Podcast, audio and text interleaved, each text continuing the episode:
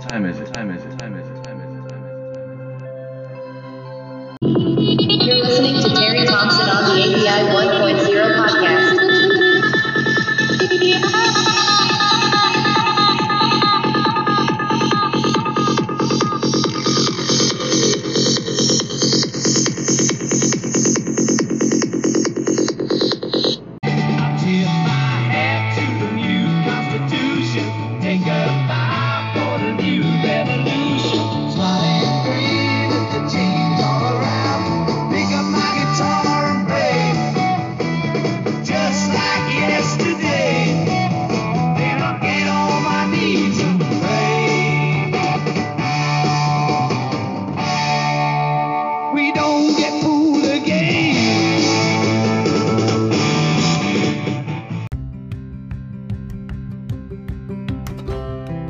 Howdy, and welcome to the ABI 1.0 podcast. I'm your host, Terry Thompson. We're going to be exploring euphemisms. You know, those quirky little phrases that we use to avoid saying something directly, usually because the real word or phrase might be considered rude or offensive. From restroom to passed away, euphemisms are an important part of human language and they often have fascinating backstories that reveal a lot about our culture and history. For example, did you know that the word hangover originally referred to something quite different from the way we use it today? Back in the 19th century, a hangover was a survival tactic used by sailors who were stranded on a ship with no fresh water. They would hang a bottle of water over the side of the ship, letting it be hung over the side to collect water from the sea. Wasn't until much later that the word came to refer to the unpleasant after effects of drinking too much alcohol. Uh-huh. Another example is the phrase powder your nose, which was a euphemism commonly used by women to politely excuse themselves to go to the bathroom. It may seem quaint and old fashioned now, but in the days when it was considered unladylike to even mention bodily functions, euphemisms like this were a necessity. So, why do euphemisms have such a prominent place in human language? Some linguists believe that they serve as a way to soften the impact of unpleasant or taboo subjects, making it easier for people to talk about them. Others suggest that euphemisms help us maintain our social and cultural norms, allowing us to express ourselves in ways that are more acceptable to the people around us. Whatever the reason, one thing is for sure euphemisms can be hilarious. From passed on to experiencing technical difficulties, there's something inherently funny about the way we dance around certain subjects. Let's cut to the chase and get on with it. All right, let's kick the tires and light the fire, huh?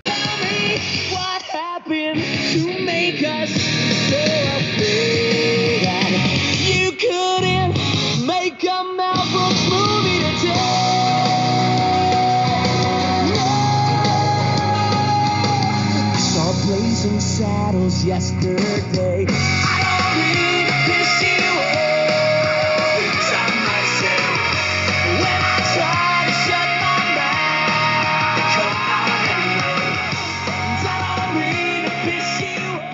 What the hell is this? That's a Sicilian message. It means Luca Brasi sleeps with the fishes. Sleeping with the fishes. This phrase is often used in gangster movies to refer to someone who's been killed and dumped into the ocean. The origin of the phrase is uncertain, but it's believed to have come from the Italian mafia, who would use the euphemism polenta con polenta with fish, to refer to a body that had been buried at sea.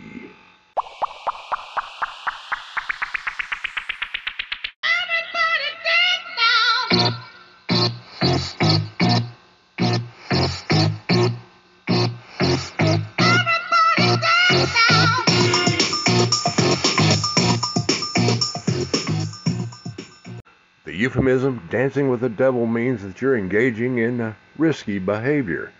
Dancing with the devil is like going on a Tinder date with a profile picture of a Labrador but ending up being paired with a Chihuahua with rabies. It might look charming and fun at first glance, but before you know it, your life's in danger and your wallet's empty. So next time you're considering dancing with the devil, ask yourself, do I really want to spend my night trying to dodge sharp objects? Yeah, do you? But I couldn't find a way. So I'll settle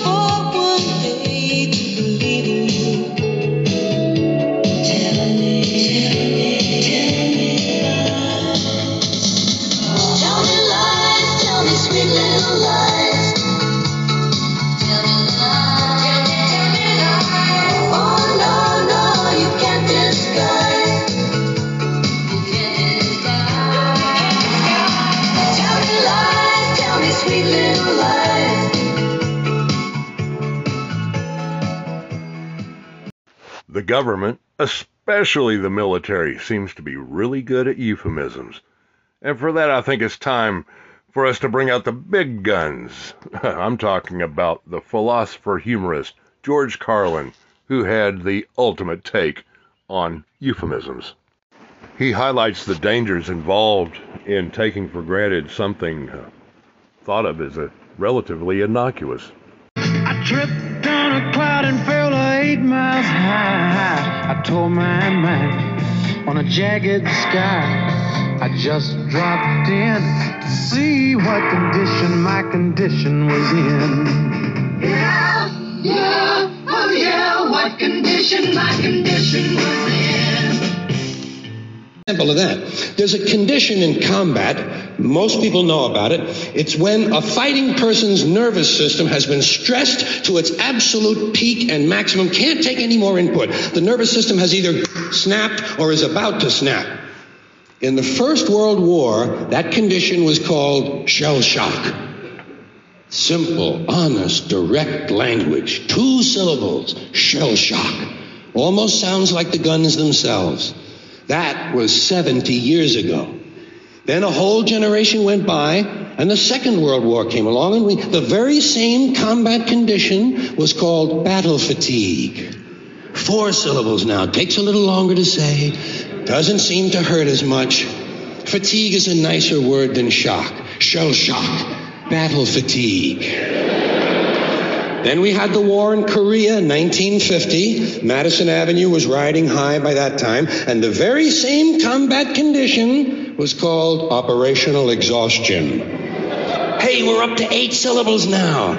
And the humanity has been squeezed completely out of the phrase. It's totally sterile now. Operational exhaustion. Sounds like something that might happen to your car. Then, of course, came the war in Vietnam, which has only been over for about 16 or 17 years. And thanks to the lies and deceit surrounding that war, I guess it's no surprise that the very same condition was called post traumatic stress disorder. Still eight syllables, but we've added a hyphen. And the pain is completely buried under jargon post traumatic stress disorder. I'll bet you if we'd have still been calling it shell shock, some of those Vietnam veterans might have gotten the attention they needed at the time. I'll bet you that. I'll bet you that.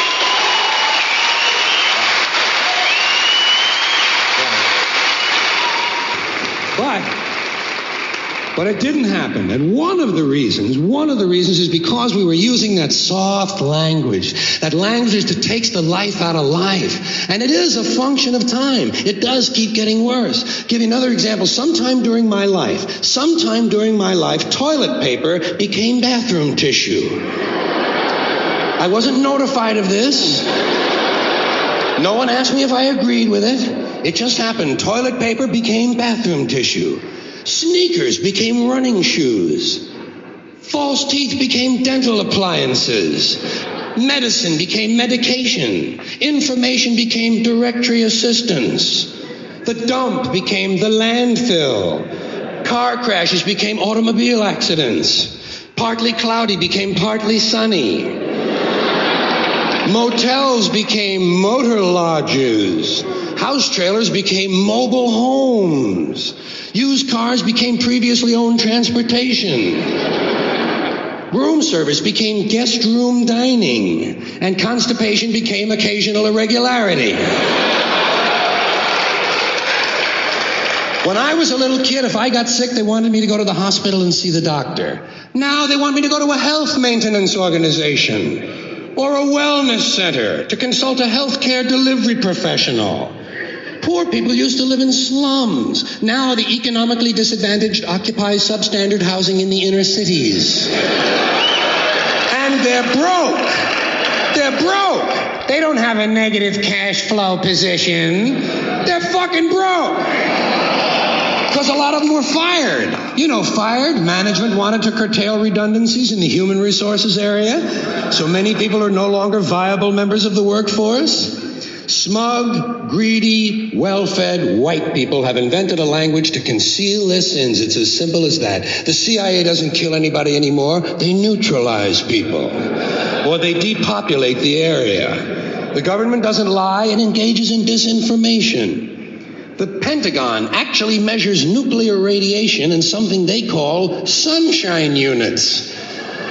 Israeli murderers are called commandos. Arab commandos are called terrorists. Contra killers are called freedom fighters. Well, if crime fighters fight crime and firefighters fight fire, what do freedom fighters fight? They never mention that part of it to us, do they? Never mention that part of it. And some of this stuff is just silly. We know, we all know that. Like on the airlines, they say they want a pre board.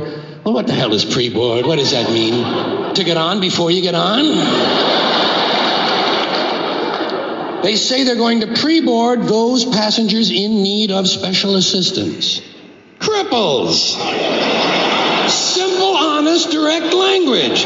There's no shame attached to the word cripple that I can find in any dictionary. No shame attached to it. In fact, it's a word used in Bible translations. Jesus healed the cripples. Doesn't take seven words to describe that condition. But we don't have any cripples in this country anymore.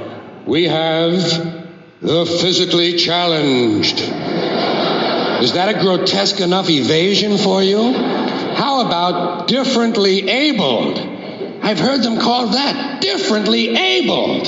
You can't even call these people handicapped anymore. They'll say, We're not handicapped, we're handy capable. These poor people have been bullshitted by the system into believing that if you change the name of the condition, somehow you'll change the condition. Well, hey, cousin, doesn't happen. Doesn't happen.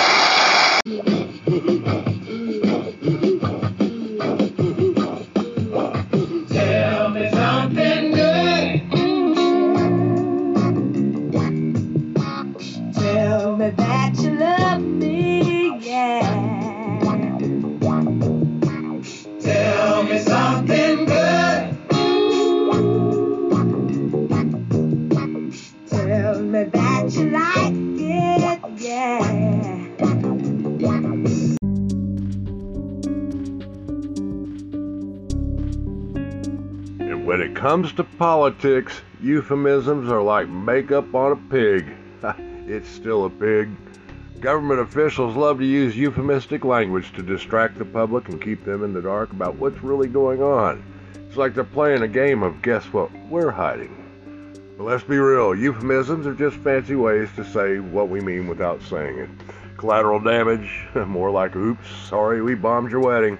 Enhanced interrogation techniques, how about the unimaginable horror we subject our enemies to? And let's not forget about undocumented immigrants. Like they're passport challenged travelers, it's like calling a bank robber an unlicensed withdrawer. At least the euphemisms give us something to chuckle about, but in reality, they're being used to manipulate public perception and awareness, so let's kind of keep our eyes and ears open. We'll look deeper into euphemisms when I return, but now it's time to be relatively direct. It's time for a break. We're not in a rush to be most popular. Not in a rush not to be.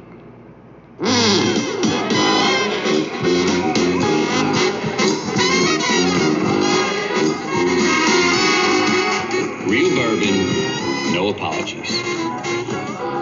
If it's for you, you'll know. Ah, thank you. Wild turkey. It'll find you. If you're looking for something to spice up your mealtime routine, look no further than Captain Joe's Seafood Market in Aransas Pass, Texas. Their locally caught fish, shrimp, crab, and oysters are so fresh they practically flip themselves onto your plate. Okay, well, not really, but you get the idea. Plus, with prices that won't break the bank, you'll have plenty of moolah left over to splurge on a little extra tartar sauce. So if you're tired of the same old menu every week, head on over to Captain Joe's and live a little. Your taste buds and your wallet will thank you. They're located at 324 East Goodnight Avenue, Aransas Pass, Texas, or give them a call at 361 263 8267. Captain Joe's Seafood Market. At A, B, I, 1.0 podcast, we really like to hear from our listeners. Email or voicemail. Also check out our Facebook page. Surfs Up, Got a Boogie.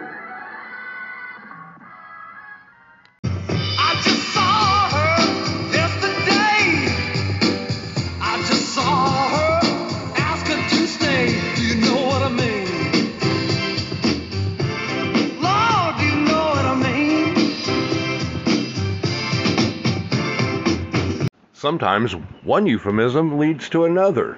Well, take for instance, Netflix and chill. Haha, you're not fooling me. That's a euphemism for hooking up or having sex, often used as a casual invitation to someone's house, which sometimes leads to the next euphemism. Who's got a bun in the oven? She got a bun in the oven.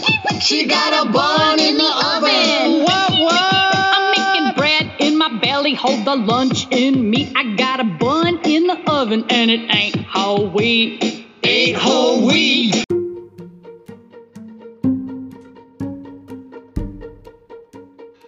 Believe you me, bun in the oven is just one of many G rated euphemisms for procreation.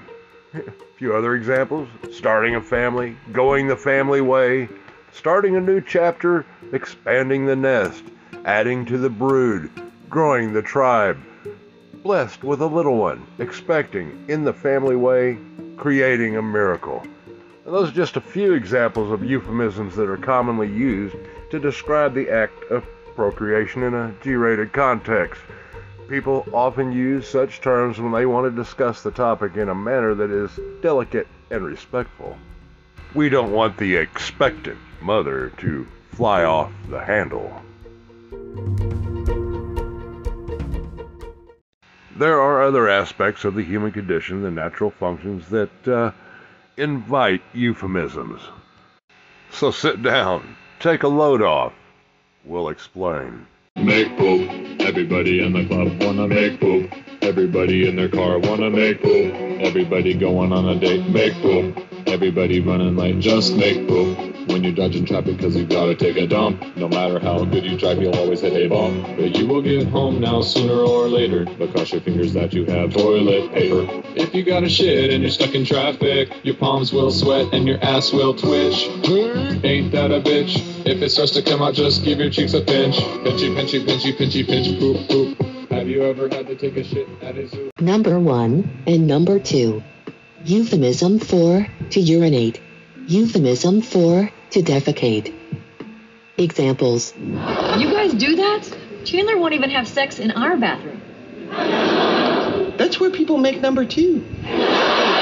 Of the four of us, I'm the only one making any real world contribution to science and technology. He's right. This is an important achievement for two reasons. Number one, and of course, number two. Oh, clever! Playing on the use of cardinal numbers as euphemisms for bodily functions. Dang me, dang me. They ought to take a rope and hang me. High from the highest tree. Woman, would you weep for me? Perhaps what is probably my favorite category is euphemistic cursing.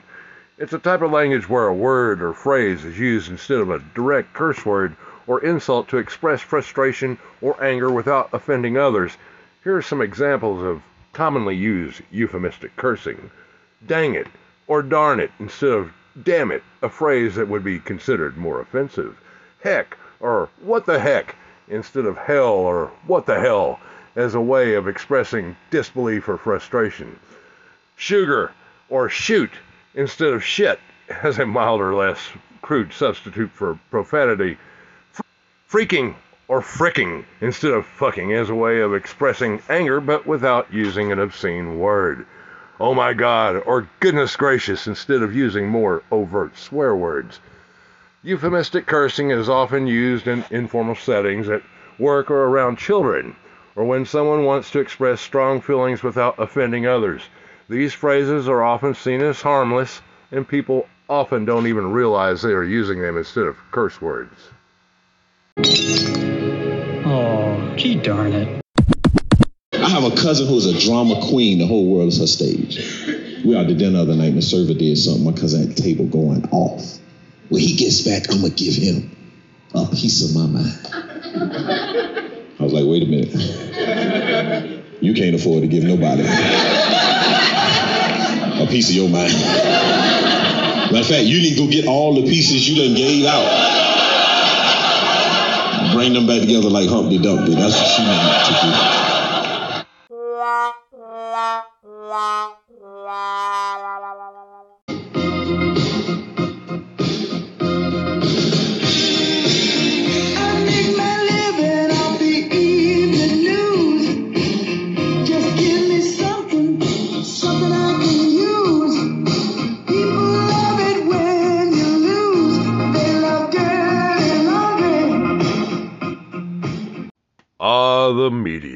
And their love for euphemisms. It's like they have a thesaurus of fancy words to describe everything from wars to layoffs. We all know collateral damage actually means, oops, we hit the wrong building again. And downsizing is code for we need to save money, so bye bye to your job.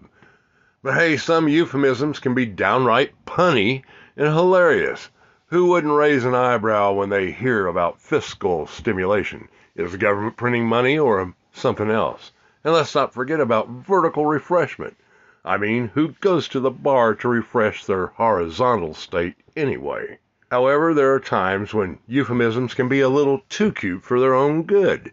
Calling something a comfortable dining experience doesn't change the fact that you're eating cold pizza off your lap on your couch. And don't even get me started on pre-loved clothes. It's not romantic, it's just a fancy way of saying I got this shirt for a dollar. At the end of the day, euphemisms can be useful or entertaining, but it's important not to forget what they're hiding under all those flowery words.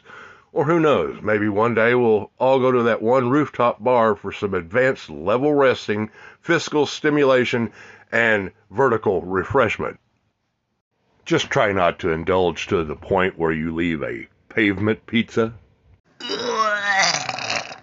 Oh, gee darn it.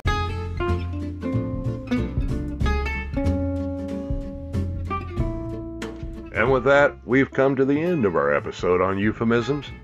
Hopefully, we've shed some light on the dangers of falling for cherry picked language, no matter how tempting it may be to use euphemisms to soften the blow. After all, we've seen how euphemisms can be used to obscure the truth, gloss over uncomfortable realities, and even perpetuate harmful myths. However, despite these dangers, as your trusty podcast host, I have to admit that my job would be certainly harder without the wonderful world of euphemisms. Without them, I'd be struggling to make terminated sound less harsh or break up sound less emotionally charged. And let's face it, without euphemisms, we'd all be spending a lot more time trying to find the right words to describe those awkward situations in life. So, as always, we encourage you to use your common sense when it comes to language and communication. Be mindful of how euphemisms can be used to manipulate or deceive, but also appreciate the value of creative and colorful language. Until next time, this is Terry Thompson. This is the ABI 1.0 podcast. Don't get nothing on you. I meant, see ya.